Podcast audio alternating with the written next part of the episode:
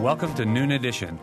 I'm Bob Zaltsberg, editor of the Herald Times in Bloomington, along with Mary Catherine Carmichael. And today we're going to talk with author Luis Alberto Urrea. If you have questions or comments, please phone us at 855-0811 or 877-285-9348.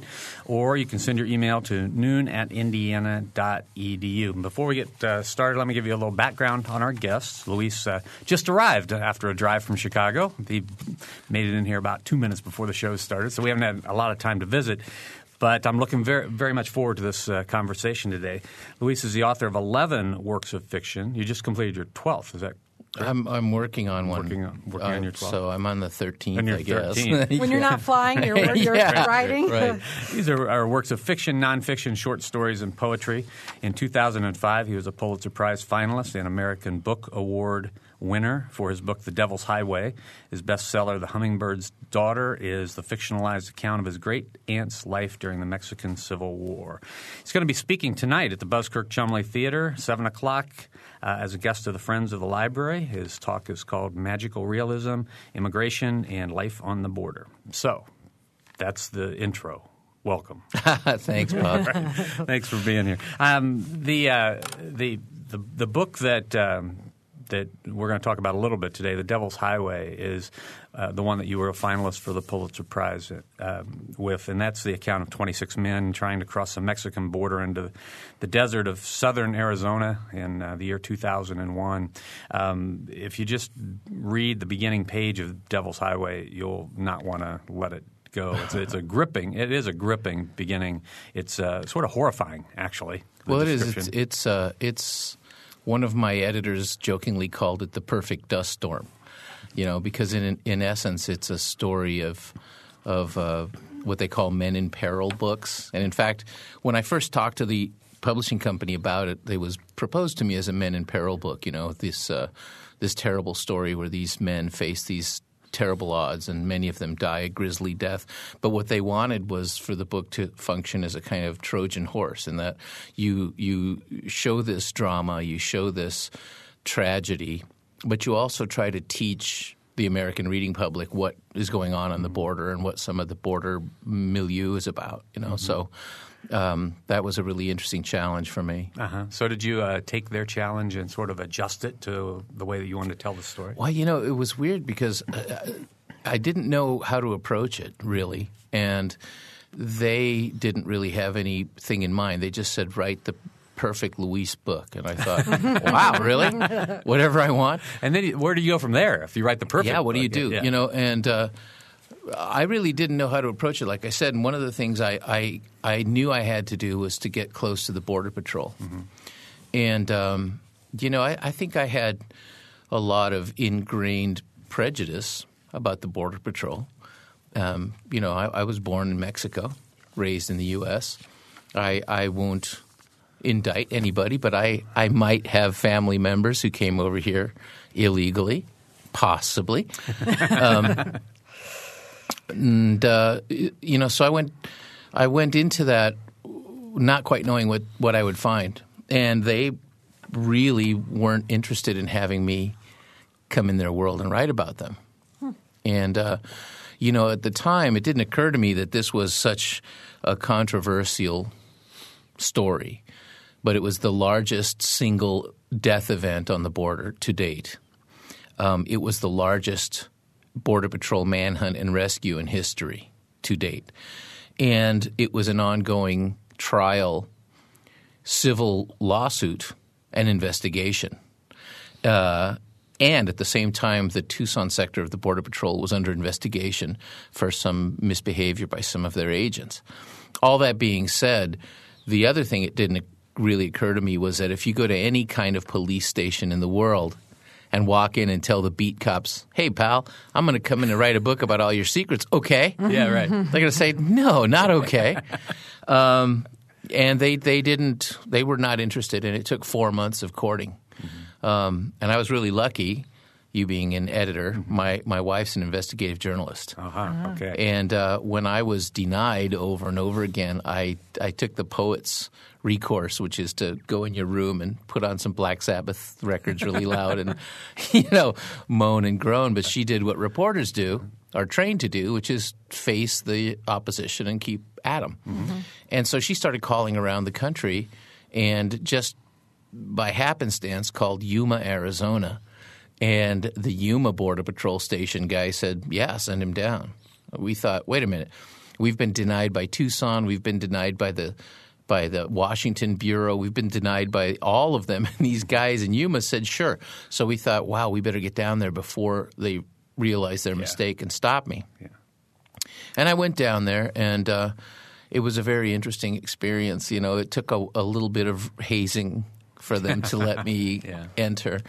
And, uh, you know, it was a really, I think, uh, probably one of the most stunning moments for me as a person and as a writer in my life to get close to these Border Patrol agents and to realize that I had you know, I always tell people it makes people mad, but I think it's true that there's nobody more sort of bigoted and prejudiced than a good liberal. You know, we're just more self righteous about it. Mm-hmm.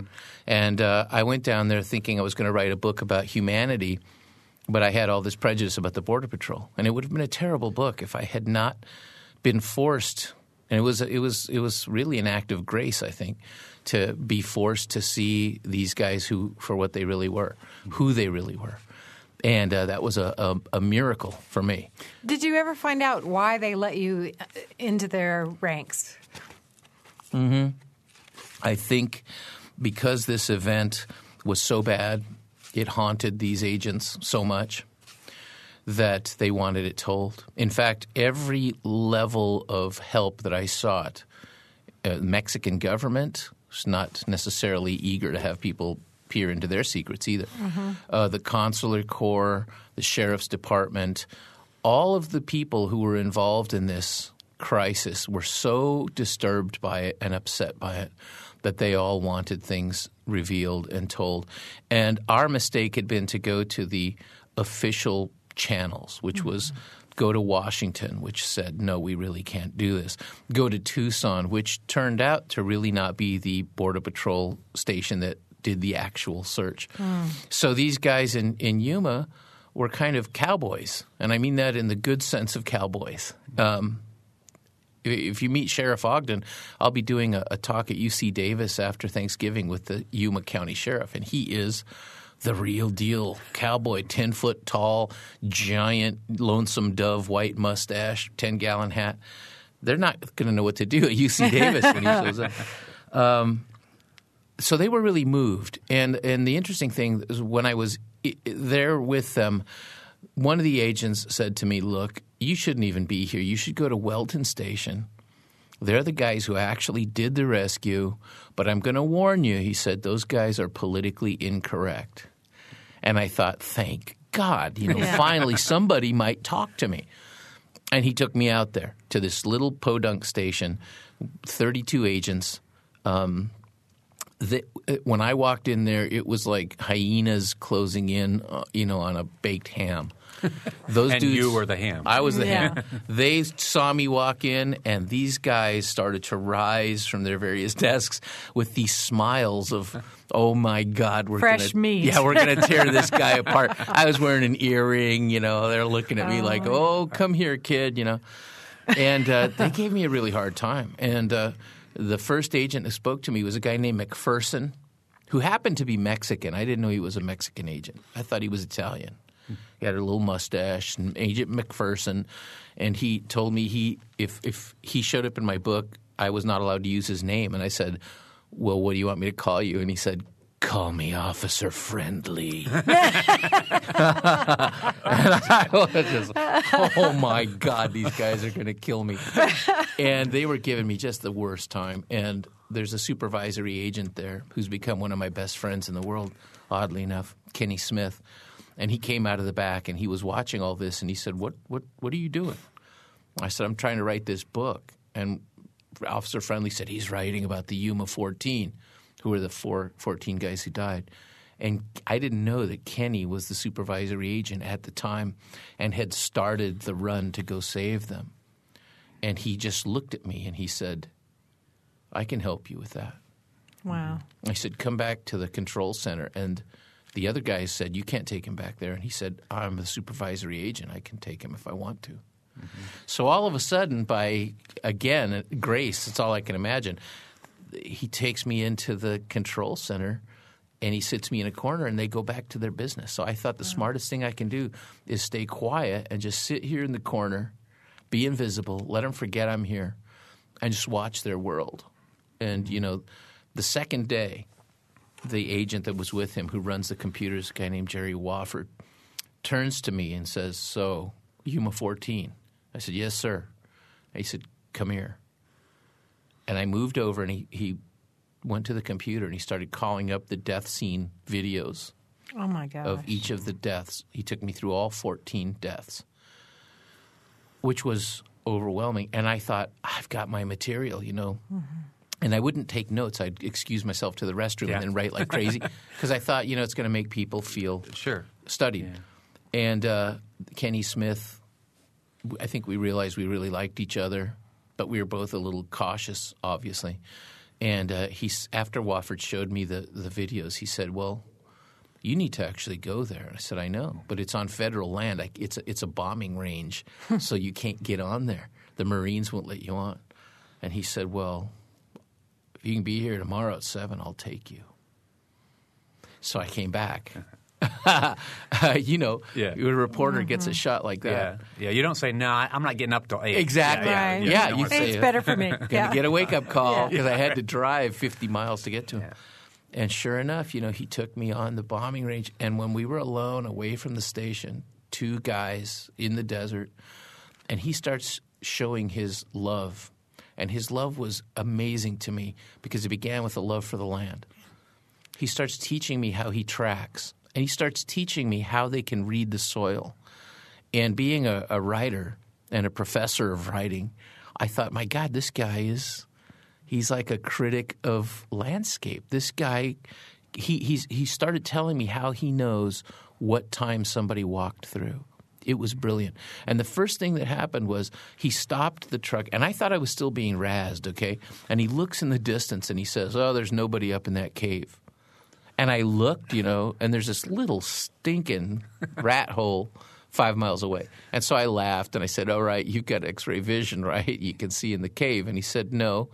He said, But I know that cave and it's not deep enough for a human body to fit in. So when people go up to that cave, they pile rocks or brush in front of the mouth to try to hide better. So if it's not round, I know there's somebody in there. Who would have guessed Yeah. that? Yeah. And uh, you know, so we're out walking around. And he's showing me all this tracking stuff, and we walk on the Devil's Highway itself, which is an actual dirt road through the desert. He walks me to the Mexican border. There's nothing there. I mean, unless you go and you really realize that the only thing there is maybe every few miles a little tin sign that says, "Don't come over here." Mm-hmm. That's it. Mm-hmm. And we start talking. And I will never forget it. You know, when he finally opened his heart. And the thing that really changed the whole book for me was he said, You know, my daddy was a rancher. I'm a rancher. He said, I come down here every day and I chase ranchers and farmers. He said, So part of me really understands that I'm chasing my own people. Mm-hmm. And it began there. And this incredible outpouring of humanity. You know, he, he, he said at one point, a lot of people called me a jackbooted thug. He said, I am your jackbooted thug in shining armor. Mm-hmm. He said, I get up every morning and know that I have to come here and I have to do a job in which I pursue people who have broken the law by the very fact of their being here. At the same time, I come here to save civilians who are dying a horrible death. And he said they're often the same people. So who, who what am I when I come? Am I a rescuer or am I police? What do I do? He said it's so schizophrenic that a lot of the agents make it a point of living quite a distance from the station so that they can have you know get into the game and then try to get out of the game going back home. Yeah. He said it's really hard to go home and hold your daughter on your knee after a day of this stuff. You know, Very interesting. so it was amazing. Oh yeah. Well, we'll- we'll get back to. Uh, I, I want to hear more about you know that book and your process for that. We do have a phone call. The numbers again are 855-0811, 877-285-9348, and noon at indiana.edu. And our phone call comes from Karen. Karen. Hello. Hello, Karen. Go ahead. Well, um, I'm calling to, uh, much as I enjoyed the Devil's Highway, and I'm going to enjoy hearing more about it, but I have a personal question, and um, that is that um, Mr. Urrea wrote about uh, his father's diligence with um, him speaking perfect Spanish. And so the question is are your children bilingual? And is that a goal for your family that you continue that bilingual Spanish and English Thanks, Karen. with uh, fluency? Thank you. Yeah. Um, yeah, I have three kids. My two eldest kids are, are step kids. They're teenagers, so they were already, uh, you know, fully English speaking American kids. Um, we have a daughter who's seven, Rosario, Rosario Teresa, uh, also known as Chayo. And uh, you know, it's it's a little difficult in that I'm the only Spanish speaker anywhere around us in Naperville, Illinois.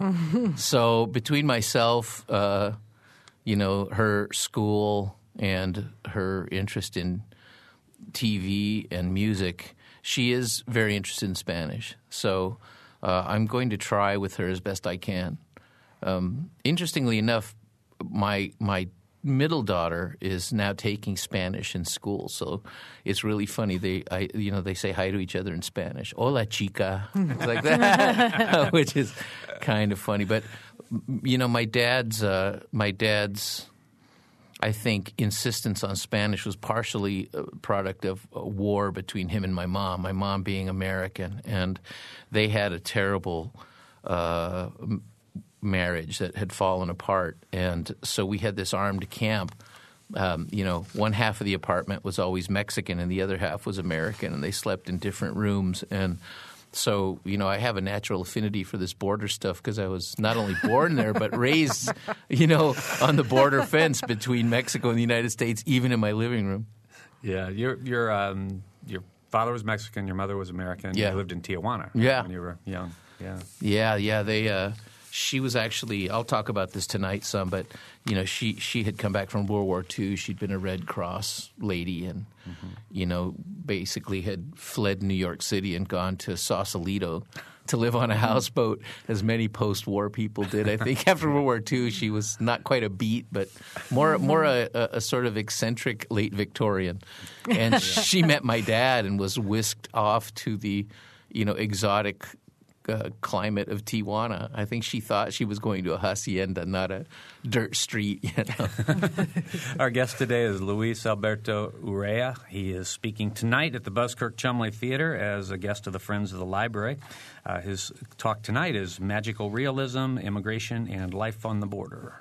You talk in your um, your bio that you provided us.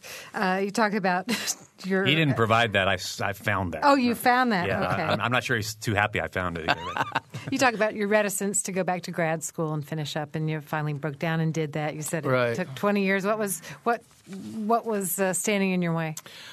Uh, well, my my father was killed in my senior year of college, actually at the hands of the Mexican cops, and it was this horrible experience. Um, protracted and grisly. And when it was over, I kind of made my way through the the last bits of my senior year, and I thought, "There's no way I can I can do that. I can't go on."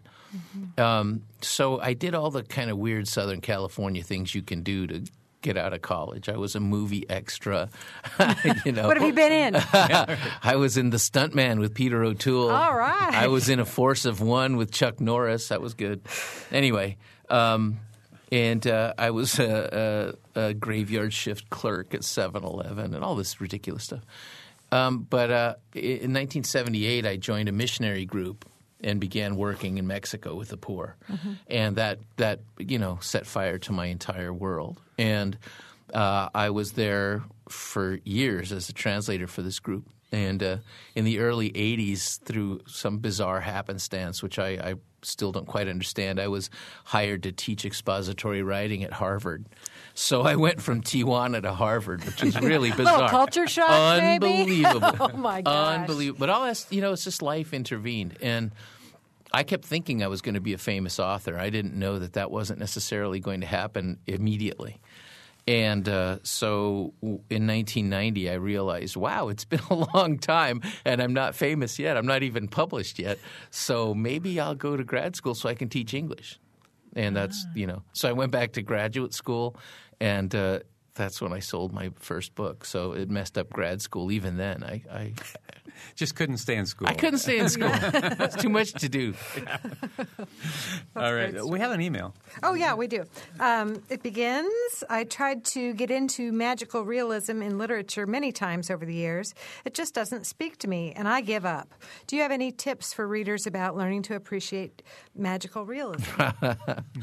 Magical realism. Well, you know, I don't even know what magical realism means. Yeah, I'm not sure anybody really does. You know, I mean, is Ray Bradbury magical realism? One could make an argument, or Ursula Le Guin. I don't know. I don't know, but it's in the title of your uh, presentation tonight. Yeah, So I know. Maybe you should figure that that wasn't out my before- title. They, oh, okay. they gave me that title.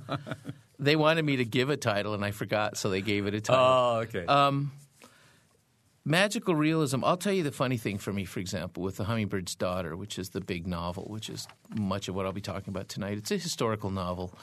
It took me 20 years of research to write this book.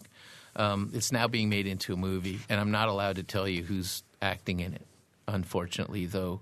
Uh, I will say Puss in Boots. If you've seen Shrek, that's obvious. but um, Nicely played. Thank you so much. But, uh, my agent would go crazy, if he, but he's in L.A. He'll never know. Anyway, um, you know the thing about the book is that it seems quite magical because the woman it's about is my great aunt. She was known as the Saint of Cabora, and she was actually a, a midwife and a medicine woman of her tribe who began giving evidence of, of touch healing. And uh, she was so huge and began such a movement that she her ranch was was the permanent camp for 10,000 pilgrims trying to get to her. So when I was working on this novel, like I said 20 years of research, 10 years of that with shamans, medicine women, curanderas, healers. So I always tell people I spent 10 years in the library archives and then 10 years in the twilight zone hmm. with people who, you know, I mean again, my wife being a reporter, you guys are hard-headed types, you know, and she's learned to just shrug it off. We get an email from a cousin and says, "I woke up this morning levitating 18 inches above the bed." And I say, you know, hey, honey, guess what? You know, cousin Bernie's levitating. "Oh yes, of course she is."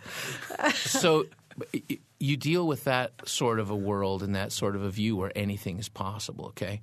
Um, when I turned in the manuscript to my publisher, they began editing out all this crazy stuff. And at a certain point, I finally had to call him in New York and say, you know what's really funny about this? This is a historical novel. Yeah, absolutely. I said, well, you're cutting all the history out. Mm-hmm. I said, the stuff that's made up is what did they eat for breakfast? Right. Mm-hmm. What kind of pants did they wear? I said, all of the amazing stuff in this is stuff that's actually witnessed and in the record. So for me, the magical realism almost doesn't fit because this is kind of the reverse. It was something full of wonders. Um, and I, I have to say, I've spoken all over the country. I have a lot of friends from Indiana. I don't think the stuff in these books is that distantly removed from things that you know and anybody knows. I, people come to me and say, "Wow, I wish I had culture like that." And I say, "Really? You know, what's your family roots?" Oh, you know, we're just German, or we're just Irish, or we're just Polish. I was like, "Are you crazy? You think you don't have a folk tradition? You're crazy if you don't think so." Um, I think it- we could leave the studio right now and go find an old timer somewhere who would tell us some amazing cure for warts, you know, or you know, that people can sense rain coming in their hip, or there's a water witch somewhere. I think it's. I think, at least for for the terms of my book, it, it was about understanding the and honoring the beliefs of the old timers because they all died in the turn of the century, so they would really be old timers if they were here now. Their belief system and the way they saw the world, which was full of grace and holiness, everything was sacred to them. Everything was sacred. Um, as far as magical realism, for example, Garcia Marquez, he tells this story, which I think is a wonderful story. He used to say, you know, when I was a little boy, there was a guy that was famous for curing cattle of worms. And so he came to do a healing, and I went to see this. And he said the guy stood in front of the cow and essentially put his hand out and yelled, Worms, come out. And the cow vomited the worms out. And he said, You know, once you've actually seen something like that, what's so weird about you know, cousin Bernie levitating, right? Mm-hmm. So I, I think it's a way to try to honor the fantastic and the dream as well as the daily reality, to take it all as part of, of what's there. And I, I tend to believe that all life in a way is magic realism. I mean, I don't want to be religious, but I think that's how God works. I think uh, I'm surrounded by miracles constantly. I just don't see them anymore because I'm trying to get to your radio show and hoping cops, That you know, was exactly that was a miracle. gonna watching for yeah. cops, trying Yeah, not to get yeah. caught. You know, we're too busy to, to see the miracles because the miracles are small. And I think sometimes those writers find some way to try to, to, to raise the focus on it a little bit, bring up the color a little bit like your TV. Mm-hmm. That's what I think's going on. All right. Our phone numbers again 855 0811 877 285 9348. And you can send your email to noon at indiana.edu. We've hit uh, halftime in the program. Wow. Luis Alberto Urrea is our guest. We'll be back for about another half an hour. Uh, you're listening to Noon Edition.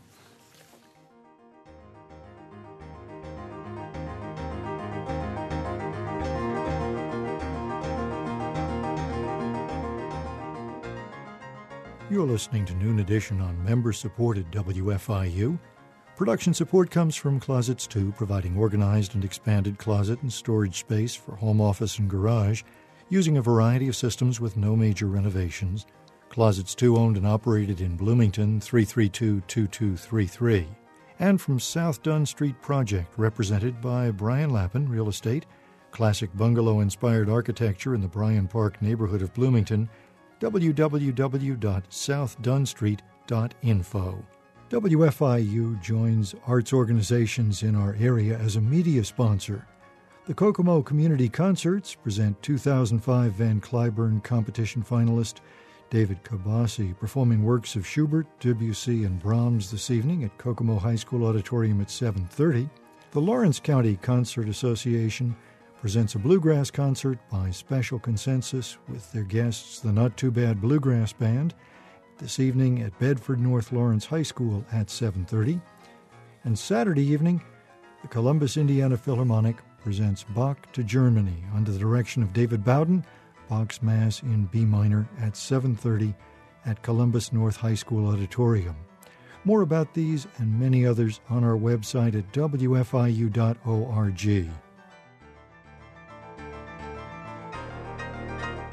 Welcome back to Noon Edition. I'm Bob Zaltsberg from the Herald Times, along with Mary Catherine Carmichael and our guest today, Luis Alberto Urrea. Uh, Luis is the author of 11 works of fiction. No, he's working on his 13th work Right. of fiction, nonfiction, short stories, and poetry. 2005, he was a Pulitzer Prize finalist and the American Book Award winner for his book, The Devil's Highway, which we've talked about some and we'll talk about more. Uh, his current bestseller, The Hummingbird's Daughter, is a fictionalized account of his great aunt's life during the Mexican Civil War. He'll be speaking tonight at the Buskirk Chumley Theater at 7 o'clock. He's a guest of the Friends of the Library, and uh, based on our first half hour, I think you should rush out there and see this. What a great evening. All right. I, I did want to just mention um, Teresa, your daughter. Uh, you say it Teresa, or Teresa. and your great aunt had the same Yes, name. Is, right. is your daughter named after your? great Yeah, aunt? Okay. partially. Um, she's named after my godmother. It's named uh, Rosario Garcia. Uh, we used to call her Mama Chayo. Uh, Chayo is a nickname for Rosario. It's one of those odd things. S names reduced down to ch sounds. So you know, Jesus is Chewy.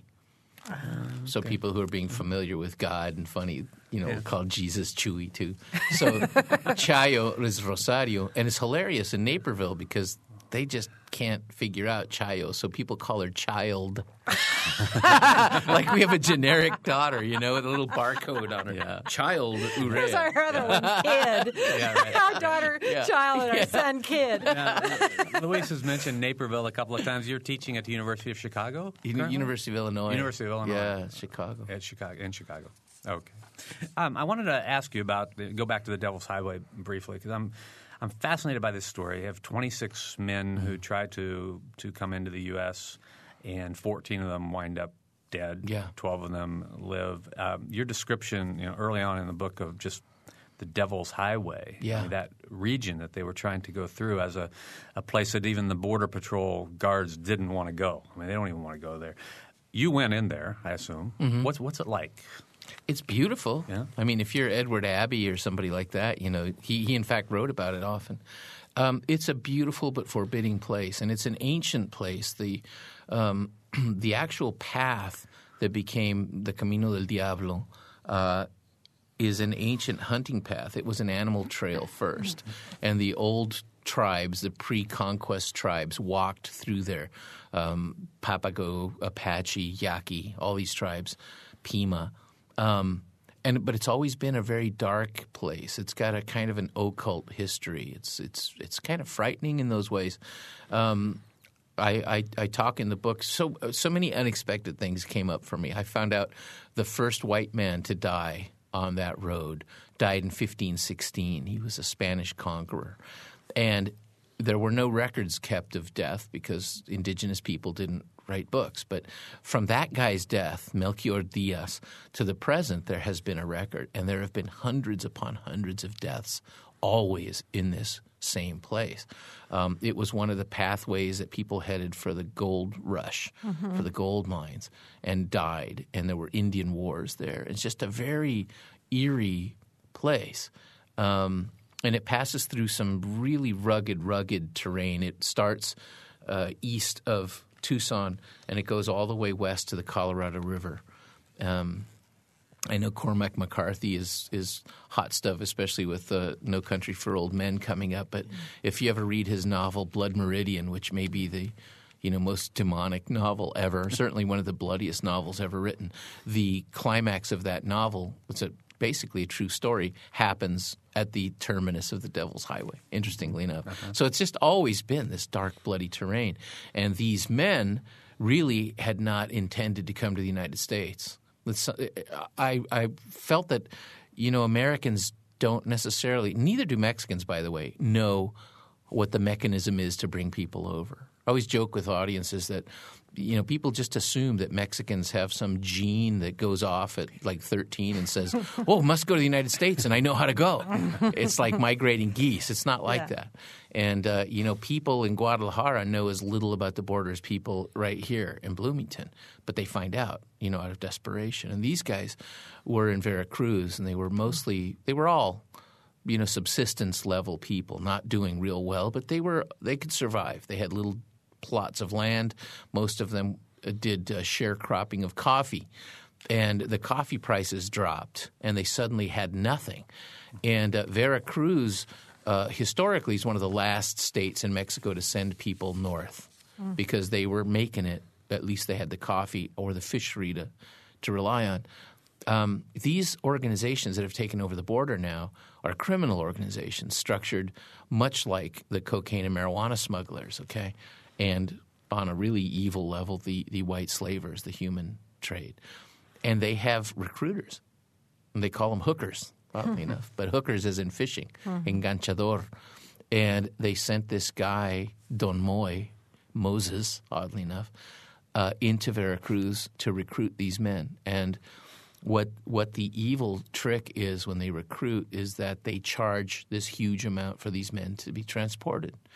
The men can't obviously afford that, or they'd stay home. Mm-hmm. So the criminal organization quote loans makes a loan of the money to these walkers to bring them to the United States and place them in a job, and then they have to repay their debt, and it's you know, it's it's at a high interest rate. These are men who've never had a credit card, and suddenly they're paying fifteen to twenty to twenty five percent interest compounded monthly. They don't know what that means, And so they get to these places to work and find out that they are now slaves to the organization that brought them, which is what these guys basically fell into. They were brought north, and the the guide that was going to bring them into the United States never showed. He apparently partied too hard, you know, on that Friday night. Didn't show up on Saturday morning, and this kid, nineteen year old kid, uh, very macho, basically said, "I can do it. I'll lead him," and he took him and got lost. Mm-hmm. Okay. Eight five five zero eight one one eight seven six. Uh, I'm sorry, 877-285-9348 and noon at indiana.edu. I, you know, you, you described earlier how you had some preconceived notions about the border Yeah. contr- border patrol um, that turned out to not be true. But I would also think that you, going into this, at least as you were finding out more and more about what actually was happening, that these people are not nice people that are Oh, no. are doing this. Oh, so no. so what kind of um, you know what kind of I don't know fear did that bring to you? Did you get into into dangerous situations? Oh yeah, they they should be happy that I'm not king, because there would be heads on spikes if I were king. Um, you know, it was very odd because you think of yourself as boring suburban dad with the kids and driving the kids to school. We li- we live on Leave It to Beaver Street, you know. Mm-hmm. Seriously, walk the little girl to the bus stop, and there's a wild turkey that lives on our street. So all the neighbors take care of the turkey. So he's watching us from behind the neighbor's house, and there's a friendly FBI guy who drives off to work, and everybody waves at the FBI. It's it's honestly, Beaver Cleaver could live on our street. Then you find yourself down here in the desert with these maniacs, you know, who are doing things to people you would not believe the level of evil. And it is evil what they're doing to people. And i'm not going to say every coyote is like that because they're not. There are guys who take pride in whatever it is they do. But there are so many low down wicked evil people living off suffering and pain. And you know if you're sick they will leave you to die. You know they do things that uh, I can't even repeat on the air. So yeah, that's that's really disconcerting. And during the year I investigated this story, I was told three times I would be killed. And how were you? How were you told? How'd you get those messages? The, f- warnings from law enforcement. Uh-huh. Interestingly, yeah. Um, Did they own law enforcement? Did they Oh, no. people off? Oh, well, I'm sure they do. You know, somebody once said to me, if you were a Border Patrol agent, you're making whatever salary, and some guy steps up to your van and says, I have a 100 people here, and I'll give you $500 each to not look for 20 minutes, what would you do? I thought, wow. I, I, and at the time, I thought this was really incendiary anti Border Patrol rhetoric until I found out that the Border Patrol agents are routinely ordered not to catch people. They will head for a place. They know there are people, and they're told, oh no, today you just go over here. And they will tell the boss, but wait a minute, we caught 1,200 people here this weekend, and there'll be more. And they say, no, you've got to, knowing full well what that means, go elsewhere. So there's a there's a hu- this you know uh, all the agents I've gotten to know are ironists and slightly paranoid because they've seen a, a massive, gigantic thing going on that nobody can quite grasp, but it's beyond them and it's beyond us to understand. I think how big this is. I've seen a letter telling them not to apprehend people because they needed pickers in the Imperial Valley. So it's this very odd dance that these agents have to do. And I have to say, you know, again, I was not only surprised by them, but I was surprised, for example, by the Mexican Consular Corps. I have family in the Mexican government, yet I had an opinion, like we all do, what the Mexican government must be like. Yet I met these people, and they were the most precise, professional, you know, with it, progressive people I've ever met. And I was stunned. And they have to work under the radar, just like I think the Border Patrol agents often have to work under the radar. And uh, as the rescue people who go out and save the lost work under the radar, and even the lawyers who are trying to work on this problem also.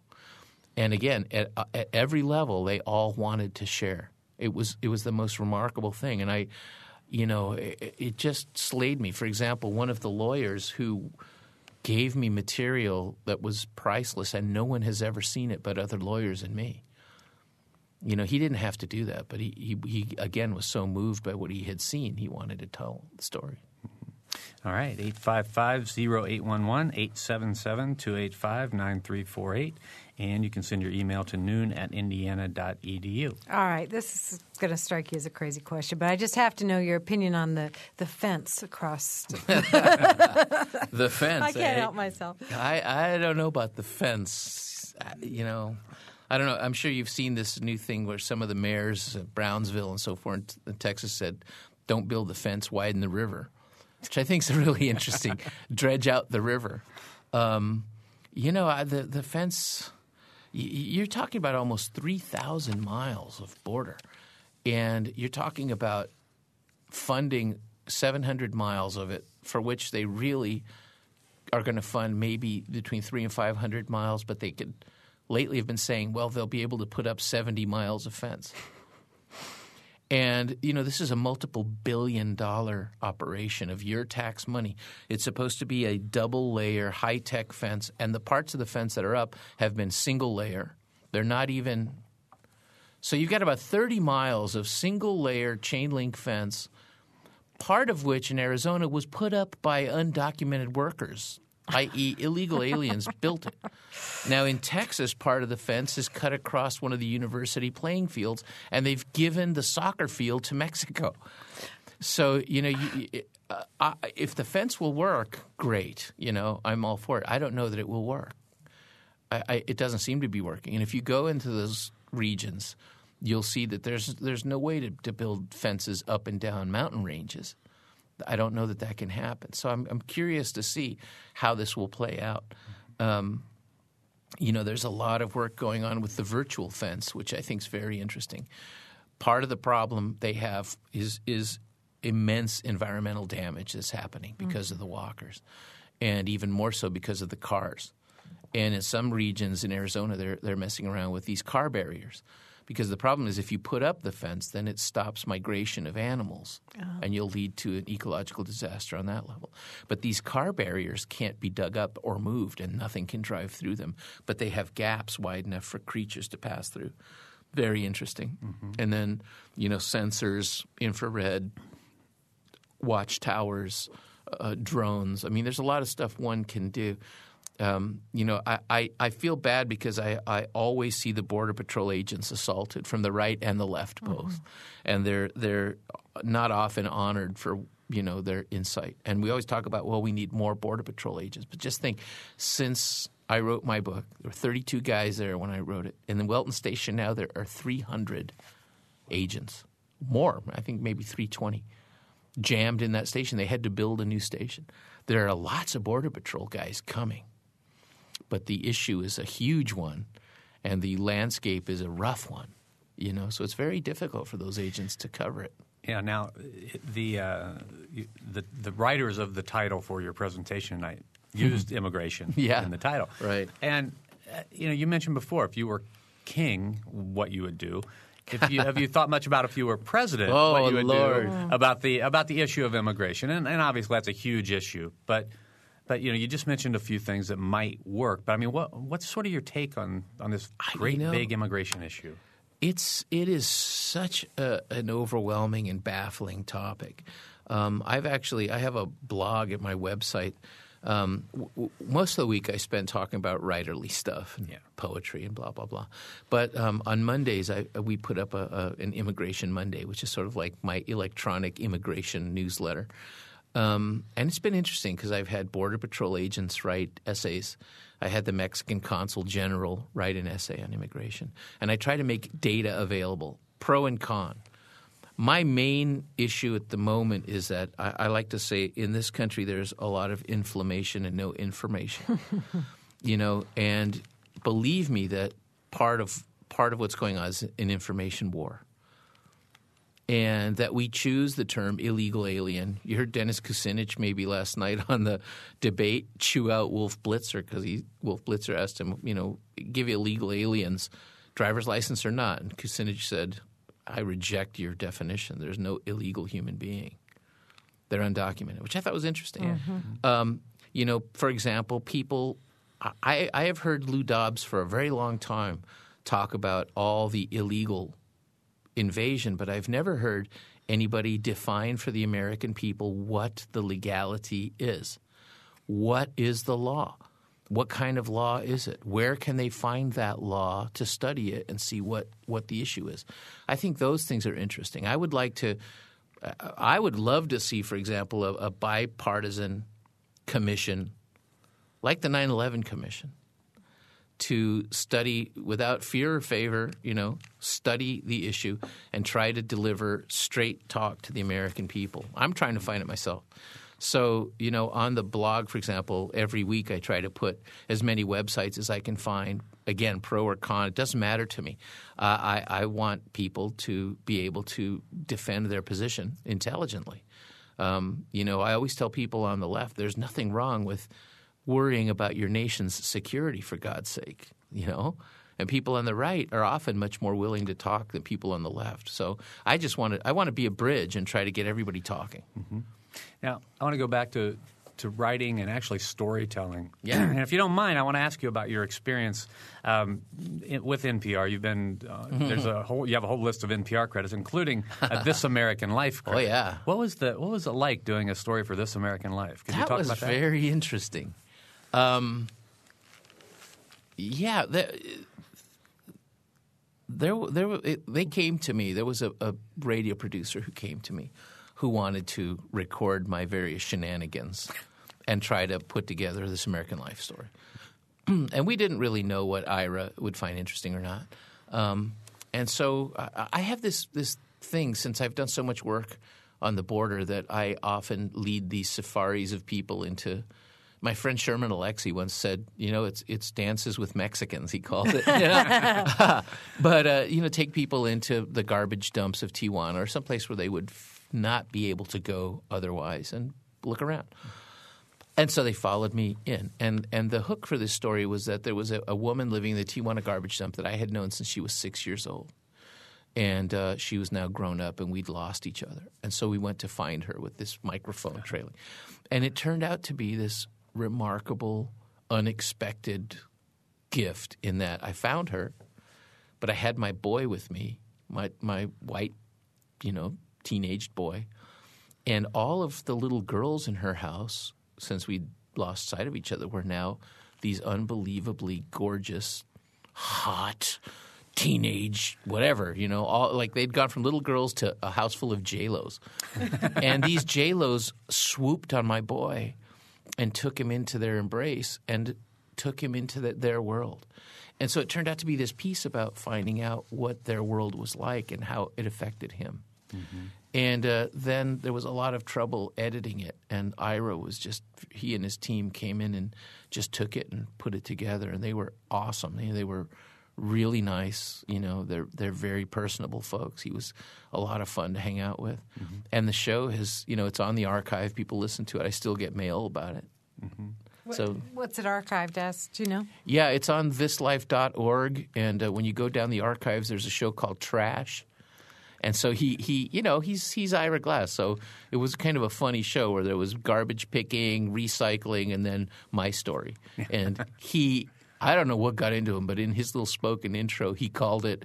Uh, in spite of the smell, I think I love you. I think this is what he called it. I thought, wow, that's not what I would have called it. Yeah. But we have about three minutes to go. No, really? Oh, yeah, we're, yeah, we're we're whipping through this hour. Um, I wanted to ask uh, about other authors that you'd like to read. Who would oh. you re- who, uh, do you recommend people? David Sedaris was here recently. And oh, he's he always, amazing, and he always recommends. Wow, let's authors. recommend David Sedaris. yeah, uh, you know, I read so much, and I love so much writing. I, I you know, who can't you recommend? My friend Stewart O'Nan's an amazing writer. He's got a wonderful new book out. I love mysteries. Uh-huh. I like to read James Lee Burke very much. Yeah. You know, I love poetry. I read lots of poetry. Um, the the coolest thing for me doing this is that more than a, a pro writer, I'm a fan.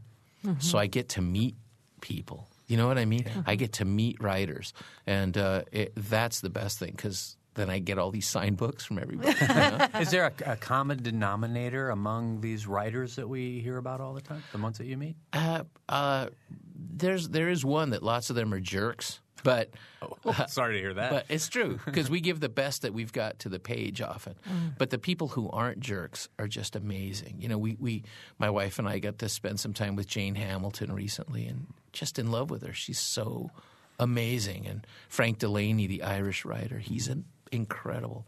John Connolly, the Irish mystery writer, also an incredible guy. Mm-hmm. So you know, it, it's exciting to be around people who are wrestling with the world and making something amazing of it to change your life. You know. Do you have a, a list of uh, like things you'd like to work on in the next three? Oh four years? Oh, yeah, I, I'm under contract to do the sequel to Hummingbird.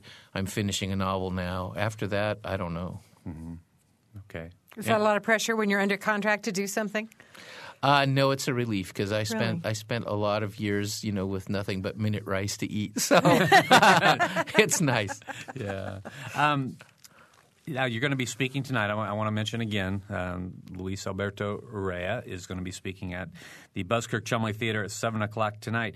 Uh, the talk is called "Magical Realism: Immigration and Life on the Border," but we're not really sure what he's going to talk about. So I'm you want to talk about all those things. Oh, yeah, okay. I'm Give a little try to- preview yeah, yeah. in the next minute. We have one more minute. so- Well, I can't help but, like I told you, you know, I'll be talking about not only my life experiences, but my writing experiences, and there's no way to escape all of those topics when you talk about it. But it's really, you know, it's really a, a, a talk about the daily sacred. Yeah, and we've talked uh, in here a little bit uh, during the break time about some uh, musical interests. we have. so maybe you'll be talking about that. Maybe. Yeah. Yes, Luis lived in Lafayette for a time, but it was Lafayette, Louisiana. Louisiana. We're, we've we've discovered that. well, we want to thank you very much for being Thank here you. today. The time really flew by. Really. It's been a lot of So fun. I hope that people will go tonight to the Buskirk Chumley because uh, I guarantee you you'll have a good time listening to Luis Alberto Urrea. For Mary Catherine Carmichael, uh, producer Catherine Hegeman, and engineer Mike Bashkash, I'm Bob Zaltsberg. Thanks for listening. Noon Edition is a production of WFIU and the Herald Times. A podcast of this and other WFIU programs is available at WFIU.org.